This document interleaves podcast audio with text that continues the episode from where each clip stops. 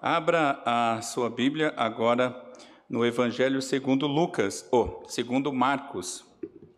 Marcos 6, dos versículos 45 a 52. Marcos 6, de 45 a 52. Diz assim a palavra do Senhor.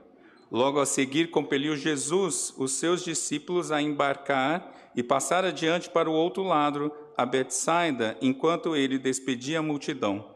E tendo-os despedido, subiu ao monte para orar. Ao cair da tarde, estava o barco no meio do mar e ele sozinho em terra. E vendo-os em dificuldade a remar, porque o vento era contrário, por volta da quarta vigília da noite, veio ter com eles, andando por sobre o mar, e queria tornar-lhes a dianteira. Eles, porém, vendo-o andar sobre o mar, pensaram tratar-se de um fantasma e gritaram, pois todos ficaram aterrados à vista dele. Mas logo lhes falou e disse: Tende bom ânimo, sou eu, não temais.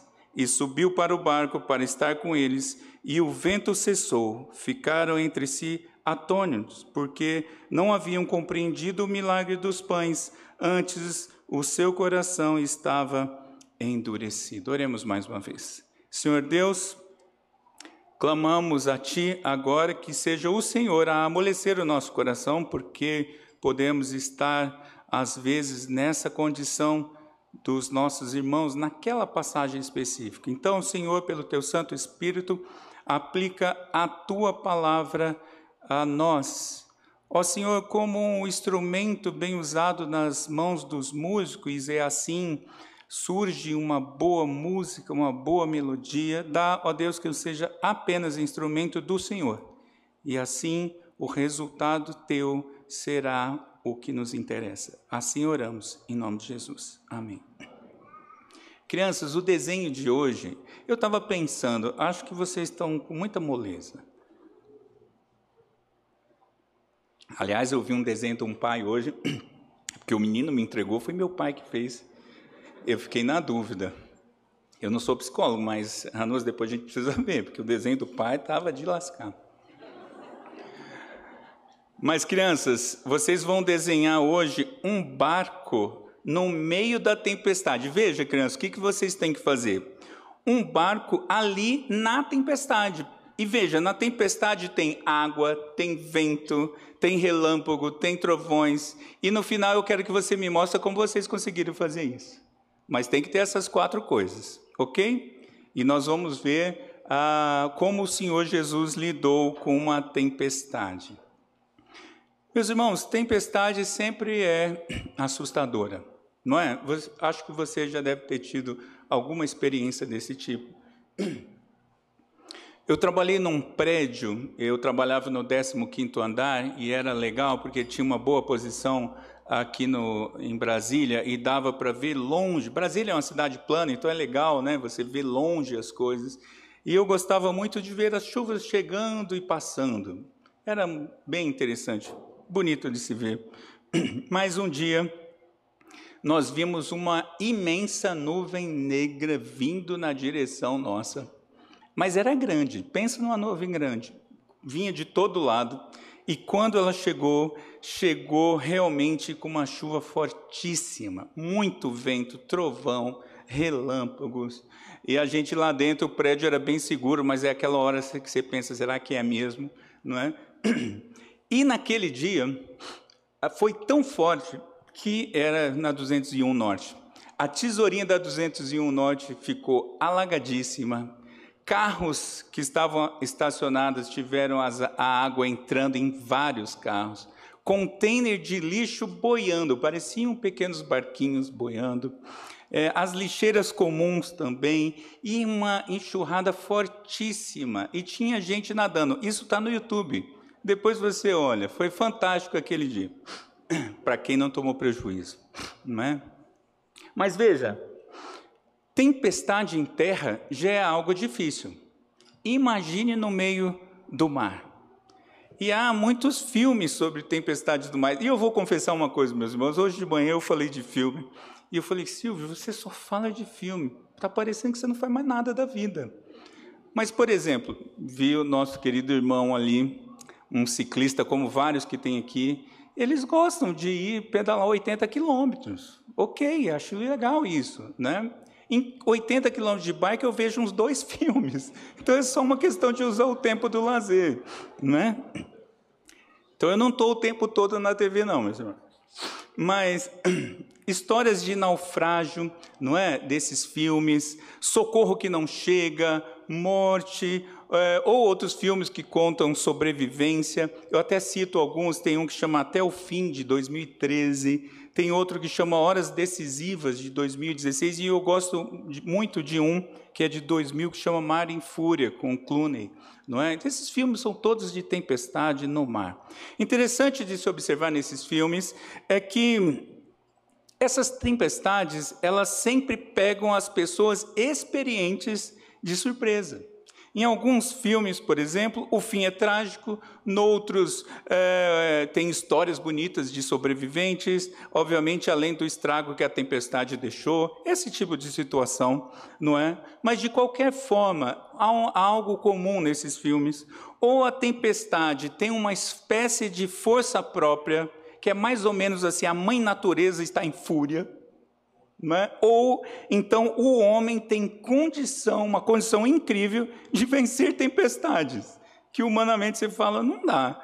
é? Mas em ambas situações a gente acaba vendo que nesses filmes não aparece Deus e não aparece os propósitos de Deus para as pessoas. É uma ausência total. Mas o que nós podemos aprender com essa tempestade do texto bíblico? Será que ela tem força para acabar com tudo, ela sozinha? Ou teríamos nós força para hum, nós mesmos vencê-la? Passar por tudo isso, você conseguiria com seu barquinho enfrentar uma tempestade no mar da Galileia, que nem é tão grande assim? Aliás, o mar da Galileia é chamado de mar, mas ele é um, um lago gigantesco se você quiser ter uma referência de lago gigantesco, vai no Pantanal, tem a Baía de Chacororé, que é, um, é, um, é, um, é uma região, é tão grande que você não vê o outro lado da margem. A gente poderia chamar um mar no Pantanal. Então, o Mar da Galileia, se você não vê, é uma coisa muito bonita. Mas talvez você nunca tenha enfrentado uma tempestade em alto mar. Mas eu tenho certeza que você enfrentou e enfrenta às vezes as tempestades pessoais neste mundo, não é? E tempestade é uma coisa que é da natureza dessa palavra, é vento que chega do nada. Tempestade é isso, a tradução de tempestade significa isso. Ventos fortíssimos que vêm com água, trovões, relâmpagos e te pega de surpresa.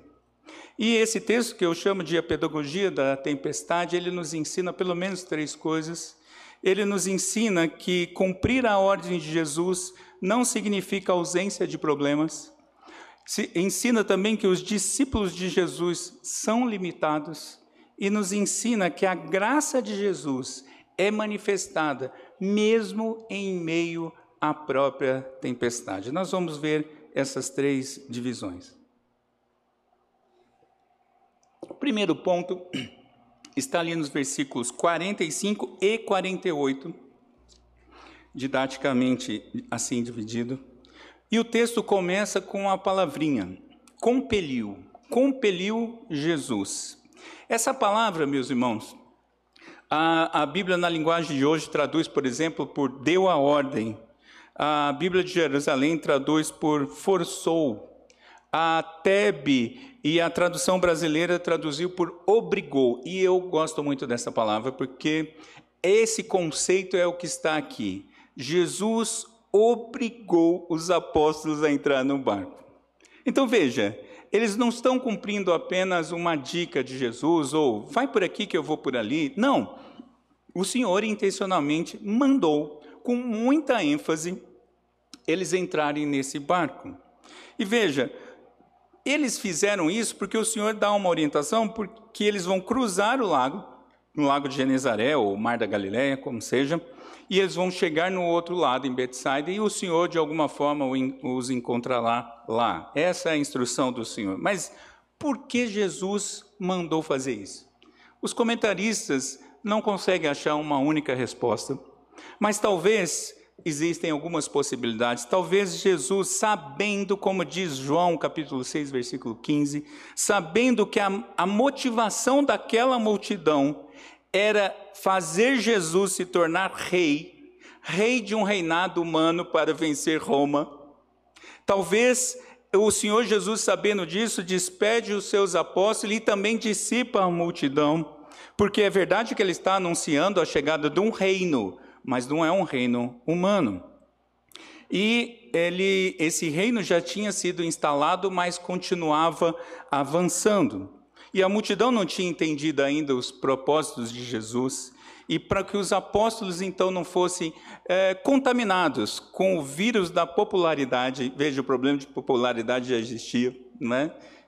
os seguidores. O Senhor talvez então despeça, é, tenha despedido o povo por conta disso. Uma outra possibilidade é que Jesus precisava ou queria ou se dedicaria a um tempo de comunhão com o Pai por meio da oração. Esse texto é, o, é a segunda vez de três. Marcos registra três vezes que Jesus se retira para orar sozinho. Esta é a segunda. Jesus sai em momentos que a gente vai ver sempre muito importantes. Jesus se isola sozinho para orar. Mas eu penso, particularmente, que isso era uma preparação para pelo que viria pela frente, para o que viria pela frente. Por quê?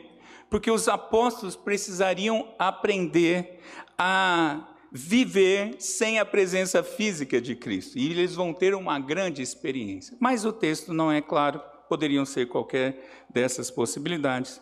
E o versículo 48 já vai nos dar a ideia de que passaram muitas horas. Já era de madrugada quando o, o auge desse assunto, do, desse tema acontece.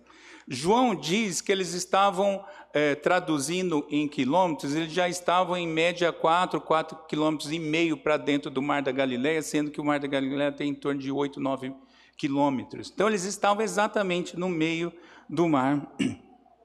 E eles estavam numa luta contra uma tempestade que surgiu do nada.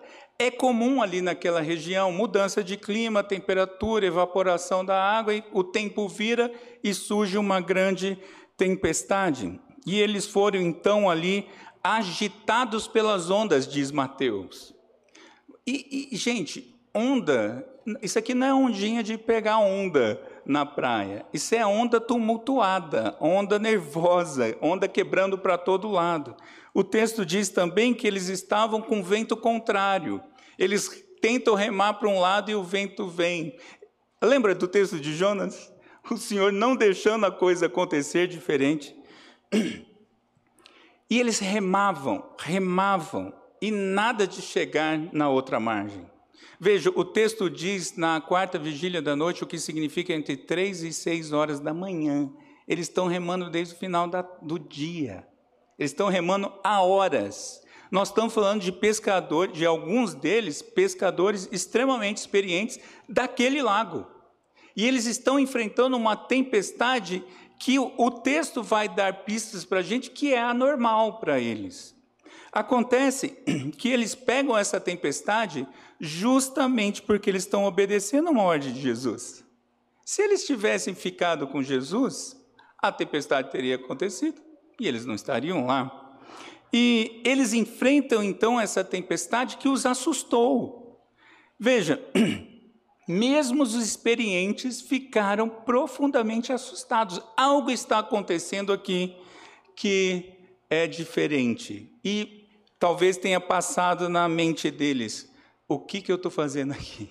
Senhor, eu estava tão bem com o meu Senhor, a gente podia estar no monte orando juntos, e eu estou aqui nesse barco em meio a uma tempestade.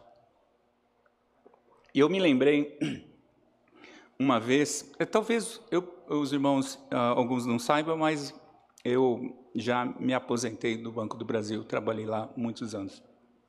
Não parece, né? Parece que já fazem muito.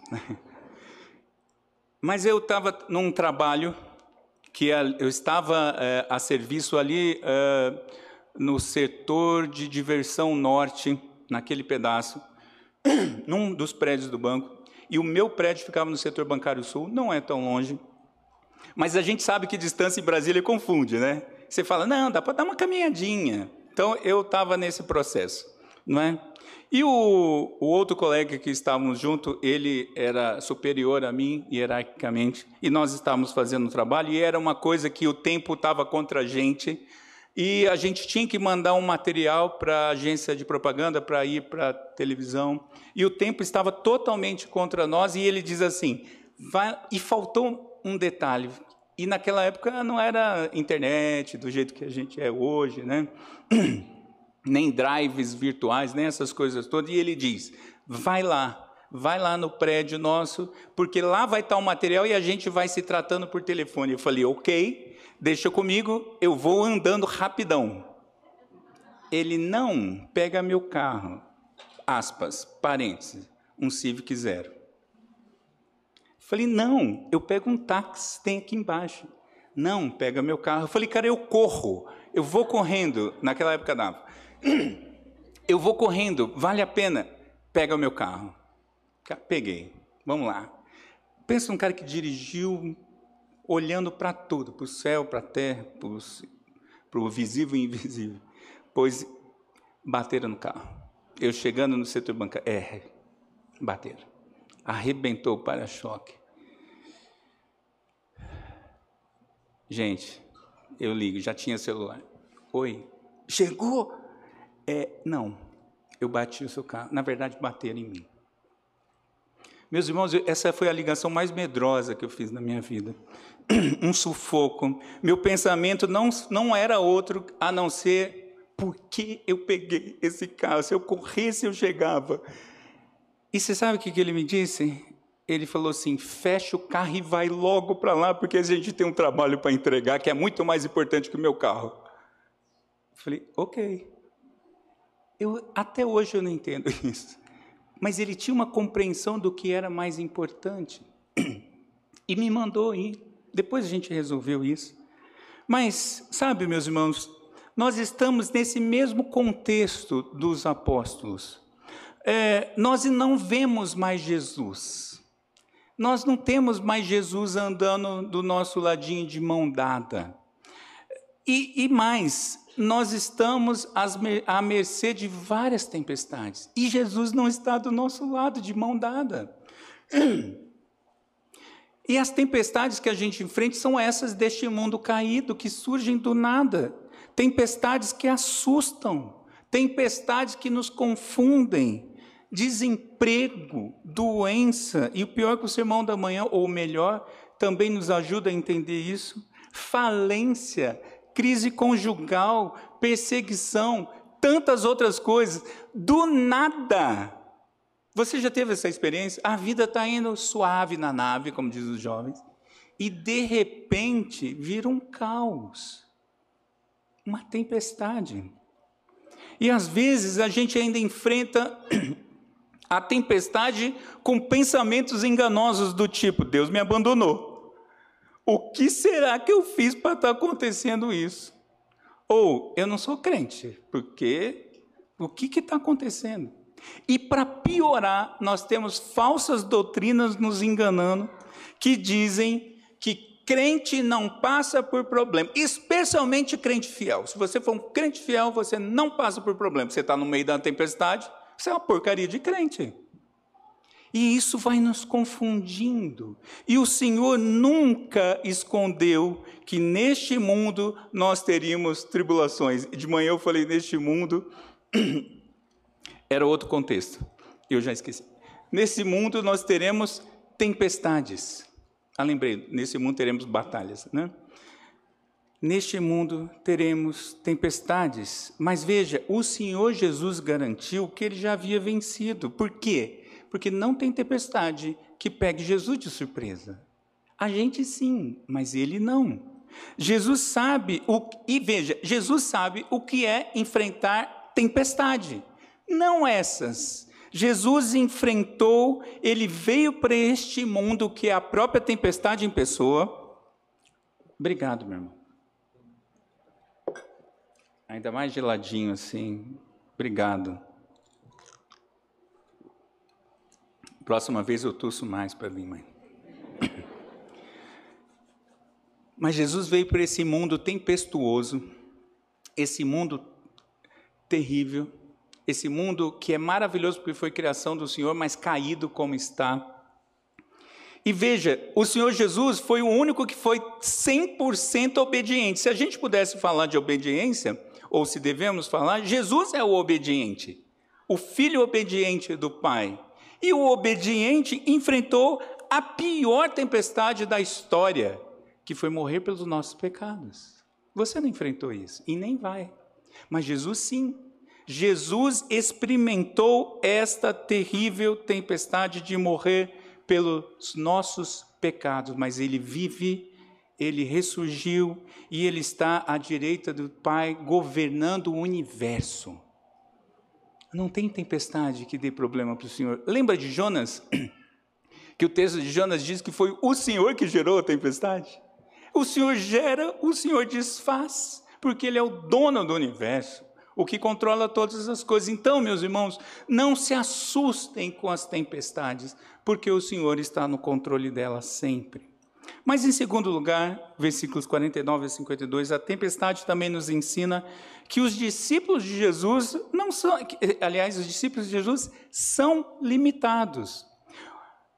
Os apóstolos acabaram de ver a multiplicação de cinco pãezinhos, dois peixinhos, que pela multiplicação alimentou, pela estimativa comum, 15 mil pessoas, pelo menos.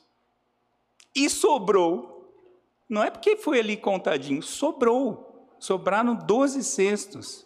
Eles viram isso, eles participaram disso. Eles tinham experimentado já outra tempestade. Não é novidade de tempestade para eles, porque eles já tinham passado por uma. É bem verdade que naquela Jesus estava no barco. Mas eles viram milagres fantásticos sendo realizados, absurdamente surpreendentes. Eles mesmos haviam feito prodígios em nome dele. Lembra que eles foram de dois em dois? Fazendo grandes prodígios por aí. Eles passaram por tudo isso mas não passaram neste teste de fé.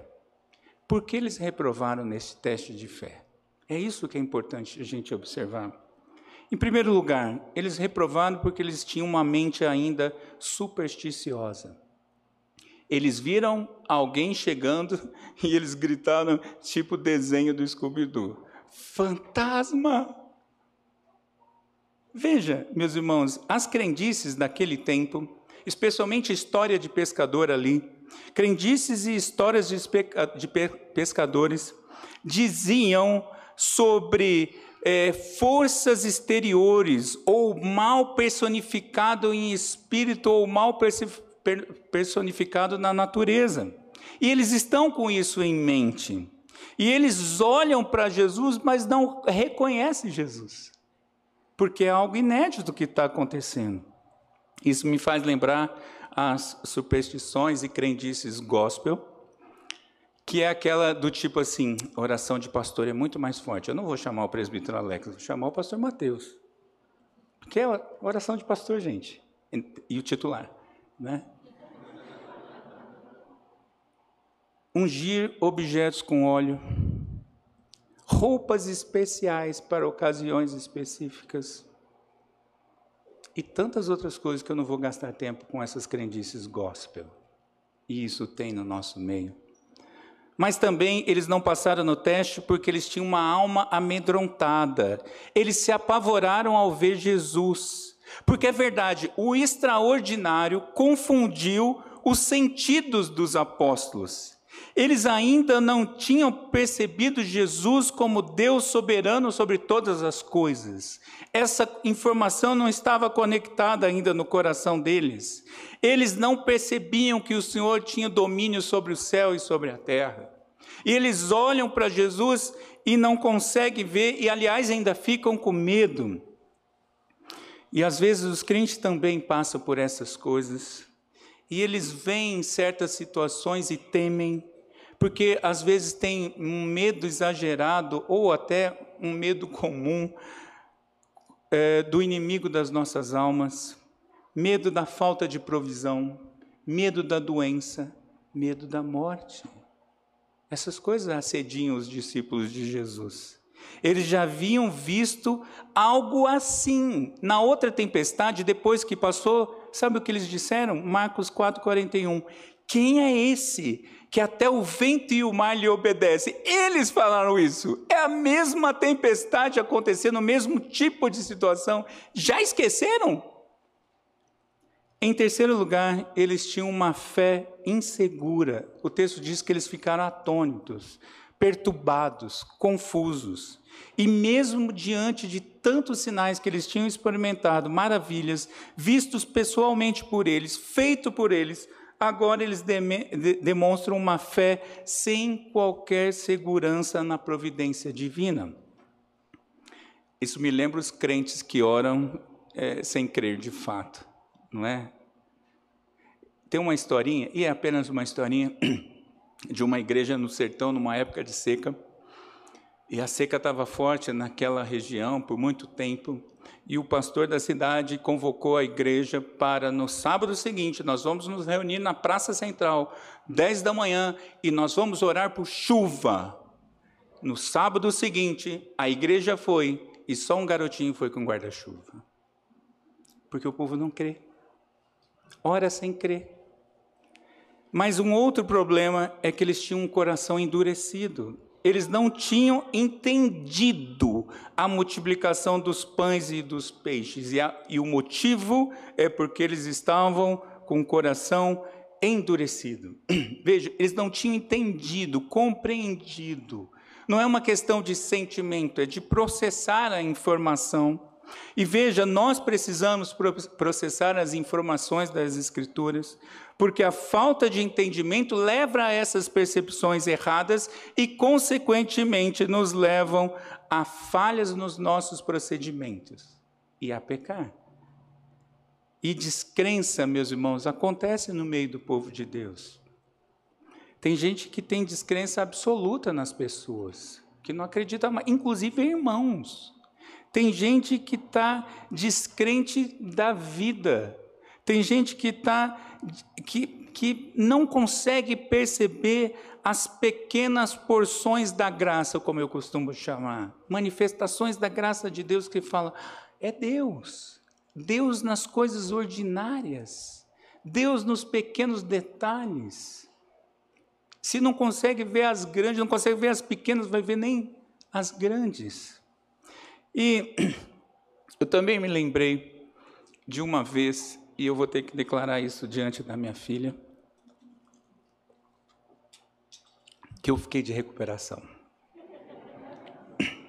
Mas foi uma única vez, de uma única matéria. E você, eu me lembro como se fosse hoje, era, era o tipo ensino fundamental 1 nos nossos dias. Antigamente chamava primário.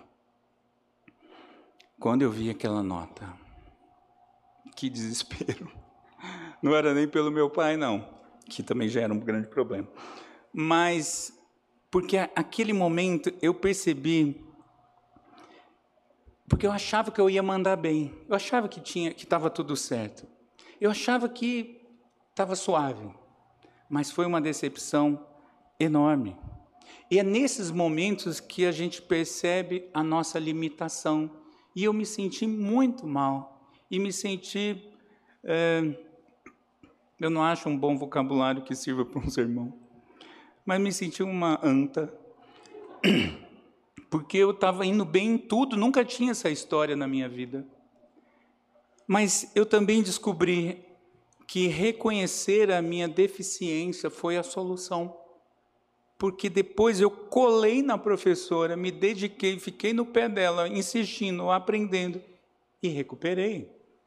Mas eu precisei passar por esse tempo de entender que eu sozinho não conseguiria. E se você, meu irmão, minha irmã, se viu reprovado em qualquer dessas possibilidades que eu falei há pouco dos apóstolos, como aqueles homens, porque é fácil falar deles, né?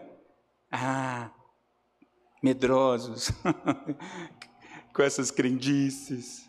Queria ver você lá, nesse barquinho, Aquilo ali não era barco com GPS, não, meus irmãos. Era barco de madeira. Mas se você se viu assim, você descobriu uma coisa muito importante sobre você e sobre o ser humano. Você descobriu que você é falho e que você é fraco. E que nós nos amedrontamos com as tempestades, de tal forma que nós não conseguimos mais ver a presença de Jesus e os seus propósitos.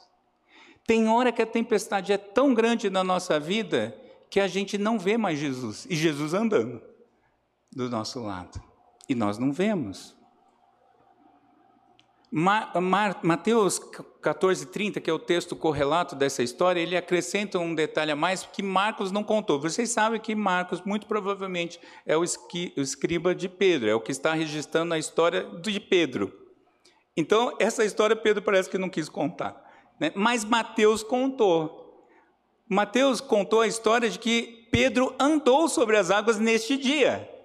Andou. Mas diz o texto que Pedro afundou. E quando que ele afunda, diz o texto, quando ele reparou na força dos ventos. Está andando olhando para Jesus. Não sei quantos passos ele deu, não vem ao caso, mas andou olhando para Jesus. E o texto diz que ele reparou na força dos ventos. Está ah, ventando. Nossa, ó. Tirou o olho de Jesus, afundou imediatamente. E veja, meus irmãos, é o que acontece conosco. Porque tirar os olhos de Jesus e colocar os olhos nas circunstâncias é o que nos faz afundar. E é, a coisa mais fácil nessa vida é deixar de olhar para Jesus, porque tudo nos distrai, tudo nos assusta, se não temos uma firme convicção. Mas para o nosso alento, Jesus foi o único que viveu fielmente nesta terra. A fidelidade de Jesus é que nos dá condição para fazermos qualquer coisa fielmente. A nossa fidelidade só existe quando está alicerçada na firmeza da rocha que é Jesus.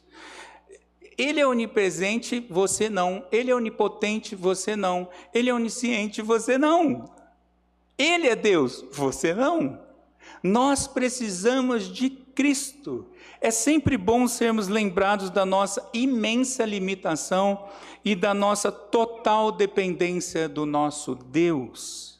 E ainda sermos lembrados que em Jesus nós podemos andar pelas tempestades com Ele. Paulo fala lá em Efésios várias vezes em, em Cristo, em Cristo.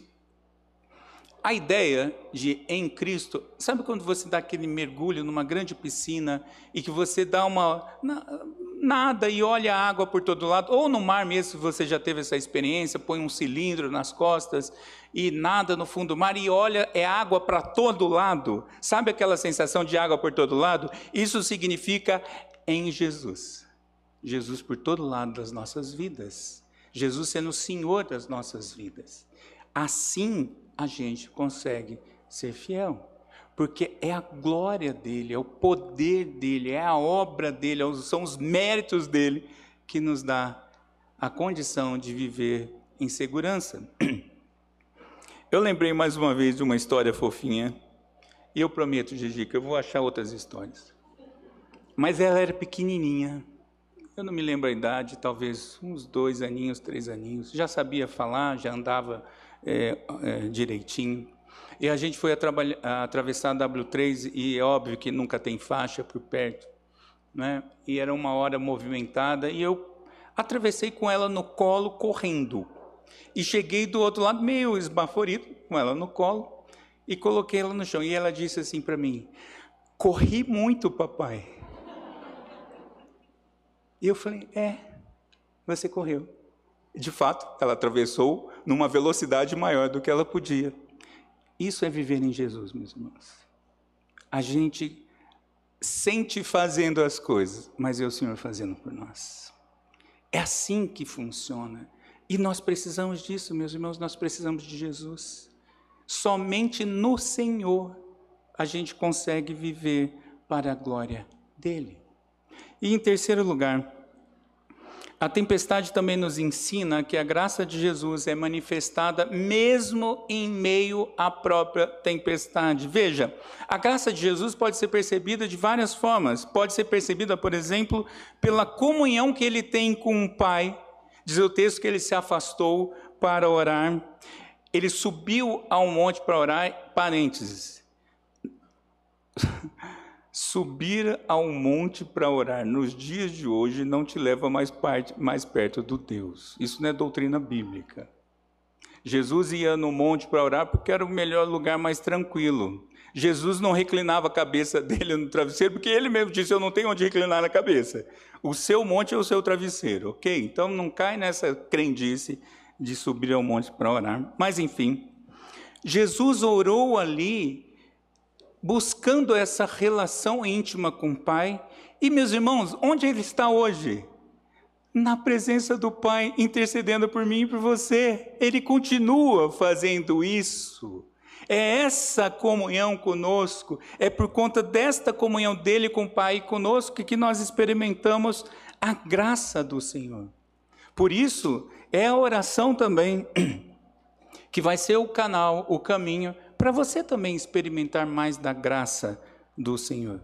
Mas em segundo lugar, versículos 47 e 48, é, a gente experimenta a graça do Senhor pelo cuidado constante dele na vida das suas ovelhas. Veja, Jesus jamais abandonou os apóstolos. E sim, eles viveram horas amargas sozinhos. Como eu disse, começou no final da tarde e foi até a quarta vigília da noite. Foram horas e horas no meio da tempestade. Eu não consigo entender isso, mas eu sei que era um, foi um tempo agoniante, porque eu já tive as minhas. Que você sabe que o tempo não passa. Na sua cabeça, Jesus está atrasado. Aliás, nós já vimos um sermão assim, né? Senhor, não precisa ir mais não lá, porque já morreu a menina. A gente tem uma sensação de tempo ruim, falha, fraca. Até porque Cristo é que criou o tempo, ele não está debaixo do tempo, ele criou o tempo. Mas a gente não, a gente fica com essa dificuldade. Mas Jesus não abandona os seus, porque Jesus não perde ninguém de vista. Diz o texto que vendo-os em dificuldade, era uma tempestade. À noite, de madrugada, não dá para ver nada, mas Jesus, pela ação do Espírito, é claro que a gente sabe que as naturezas eh, não se misturavam, mas Jesus, pela obra do Espírito, viu os apóstolos em dificuldade, ele sabia das dificuldades. E Jesus, o olhar do bom, o olhar cuidadoso do bom pastor, jamais perde uma ovelha de vista, porque ele é o bom pastor. Ele não perde as ovelhas de vista jamais. Os pais às vezes perdem os filhos, né? Especialmente os pequenininhos que são super velozes, né? Aqui na igreja vira e mexe, cadê o menino? Eu já passei por isso também. Mas o Senhor não. O Senhor jamais perde uma ovelha de vista. Jesus vê quando ninguém consegue enxergar. Para você está difícil de enxergar, mas Jesus está vendo a realidade. Agora, não fica só num olhar distante, porque Jesus podia falar para a tempestade. Podia, mas não ele vai até onde eles estão. Jesus se importa com as dificuldades dele. Jesus participa pessoalmente da situação. Ele chega no tempo certo. E é curioso que o texto diz que ele passou, né? a gente vai falar um pouquinho mais, diz que ele estava meio que passando para ir à frente. Jesus chega antes de acabar a nossa fé, porque o Senhor não permite que a gente passe por alguma coisa que a gente não consiga cumprir de alguma forma. Percebe, meus irmãos? Mas ainda a graça de Jesus é manifestada na manifestação da própria divindade de Jesus, versículos 48 e 50 e 51. Primeiro, porque ele vai andando sobre o mar. Isso é quase uma profecia. Na 1, capítulo 1, versículo 3, diz assim: O Senhor tem o seu caminho na tormenta e na tempestade. Na 1 já tinha contado essa história. O Senhor, então, anda por, pela tempestade por um motivo muito simples, meus irmãos. Tempestade para Jesus é pista de Cooper, é pista de caminhada. Não é problema para Jesus. Percebe que isso não é o menor problema para ele. Jesus queria tomar a dianteira e um outro dois textos que nos ajudam, Moisés teve uma experiência assim e o Senhor diz para ele: "Farei passar toda a minha bondade diante de ti. Eu que vou à frente. E você depois é que vai me ver de costas, mas eu vou passar à frente." Depois nós temos também ali o profeta e o Senhor diz que eis que passava o Senhor, 1 Reis 19, aquela passagem da, do tumulto, do vento, do barulho e tal, e de repente um ventinho suave e o Senhor fala: O Senhor está à frente sempre. Outro texto da divindade, versículo 50, o Senhor diz assim: Sou eu, ou eu sou, em grego, que é o que? Como ele foi apresentado, como Deus foi apresentado diante do faraó. Eu vou falar em nome de quem diz que você vai em nome do eu sou. O Senhor está falando, eu sou. Oi, é o mesmo, sou eu. Eu sou, sou eu que estou aqui. E o texto diz que o vento cessou, a sua autoridade sobre todas as coisas, sobre a natureza, foi demonstrada diversas vezes. Quando Jonas é jogado no mar, porque estava tudo dito que era por conta dele, o vento lá cessou. É o mesmo Deus que tem controle sobre todas as coisas. Mas a graça também é manifestada nas palavras de ânimo e de conforto de Jesus. Animem-se, não tenham medo, porque Jesus primeiro acalma a tempestade do coração para depois acalmar a tempestade no mar. Primeiro o coração, depois a circunstância. Talvez ainda não chegou a hora de acabar a tempestade, mas o Senhor já está confortando o seu coração. E independente da incredulidade ali do coração duro dos apóstolos, de uma fé que talvez fosse menor que um grão de mostarda, Jesus os anima dizendo o quê? Coragem. Eles dizem para Jesus, fantasma. Jesus diz, coragem. Essa palavra de ânimo. E ainda Jesus se identificou com a necessidade dos apóstolos, porque diz o texto que Jesus subiu no barco para estar com eles. O Senhor o Deus homem faz questão de estar junto com os seus. Ele podia continuar para a tempestade, vou continuar andando porque hoje eu quero andar pelas águas. Podia ou não podia? Entrou no barco para estar com eles. Eu me lembro de uma outra história, hoje eu estou com muita história.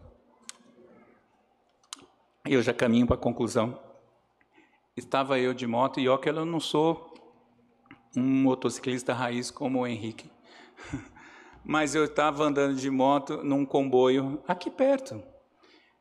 Meu irmão, veio uma literal tempestade de balançar as motos. E a gente já, eu estou no comboio. Comboio você não pode sair por conta própria, você tem que andar seguindo o da frente. Só que você já não enxergava mais o da frente. Eu já estava pela fé. Eu já estava naquela assim, senhor, não, quando eu cair, não derruba o meu outro irmão que está vindo atrás, não. Porque caiu, eu vou porque não enxergava mais nada, doía na jaqueta de couro. E de repente, os céus se abrem. Na verdade, não foi o céu, foi um posto de gasolina que chegou perto e a gente entrou no posto. Eu nunca achei tão bom um posto na, na estrada, porque aquele posto, naquele momento, foi o abrigo no meio da tempestade. Foi um alívio. Foi um alívio até passar a tempestade e depois a gente seguir de novo, curtindo a estrada. E nós, meus irmãos, nós somos esses discípulos que às vezes ficam amedrontados mesmo diante da tempestade. Mas Jesus, meus irmãos, não nos ama só de palavra. Jesus veio a esse mundo tempestuoso para nos salvar. Hoje ele está no céu, é verdade, enquanto homem, mas lá ele intercede junto ao Pai por mim e por você, sem parar. E para que nós não nos sintamos órfãos, ele disse o quê? Eu vou mandar o outro consolador. Jesus vai voltar, mas nesse intervalozinho, que para ele é, é pouco, nesse intervalozinho a gente não ficou só, a gente tem o próprio Deus Espírito Santo habitando em nós. Nós nunca, nunca ficamos sozinhos. Eu sei, às vezes dá essa sensação, mas você não está só. Você está habitado pelo Espírito e mais. E Jesus vai nos buscar para estarmos com Ele eternamente na nova terra. Na nova terra, a gente vai ter águas tranquilas, diz o Salmo 23. Então, meus irmãos, tranquilo, coragem, tenha um bom ânimo, isso vai acabar. Nós vamos estar com o Senhor em águas tranquilas, mas até lá, mesmo que nós passemos por terríveis tempestades, nós precisamos seguir confiantes, seguir sem temer, por quê? Porque Ele prometeu: Eis que eu estou com vocês todos os dias, até amanhã. É assim? Até hoje à noite? Uma semaninha? Até o fim dos tempos. O, meus irmãos, olha para o tempo que está aqui esse texto. Eu estou com vocês. Amanhã eu estou, depois da manhã eu estou, um ano eu estou, 20 anos eu estou com vocês. Todos os dias, até o fim dos tempos. Percebe, meus irmãos? Que a glória do Senhor é fantástica, esse nosso Deus é glorioso mesmo. É... Eu não tenho palavras, mas esse é o nosso Deus. Louvado seja o nome do Senhor. É esse Deus que você serve. Que essa palavra seja de ânimo para você, para mim, hoje, amanhã, nesta semana, até a volta de Jesus. Vamos orar. Senhor Deus, obrigado pelo, pelas promessas do Senhor. Obrigado pela certeza da tua santa presença.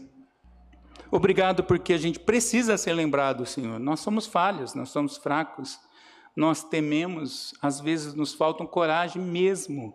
E nós confessamos isso ao Senhor, mas obrigado pela lembrança da presença do Senhor. Dá que nós saiamos daqui nessa noite firmes nas promessas de Jesus, de tal forma que nos sintamos inabaláveis não por nós mesmos, mas pela rocha eterna que é o nosso Senhor Jesus. E por tudo isso, que Ele seja louvado, glorificado, que a tua glória seja manifestada em todo canto, exatamente por isso, por darmos bom testemunho de fidelidade e de firmeza em meio às tempestades. Assim nós oramos em nome de Jesus. Amém.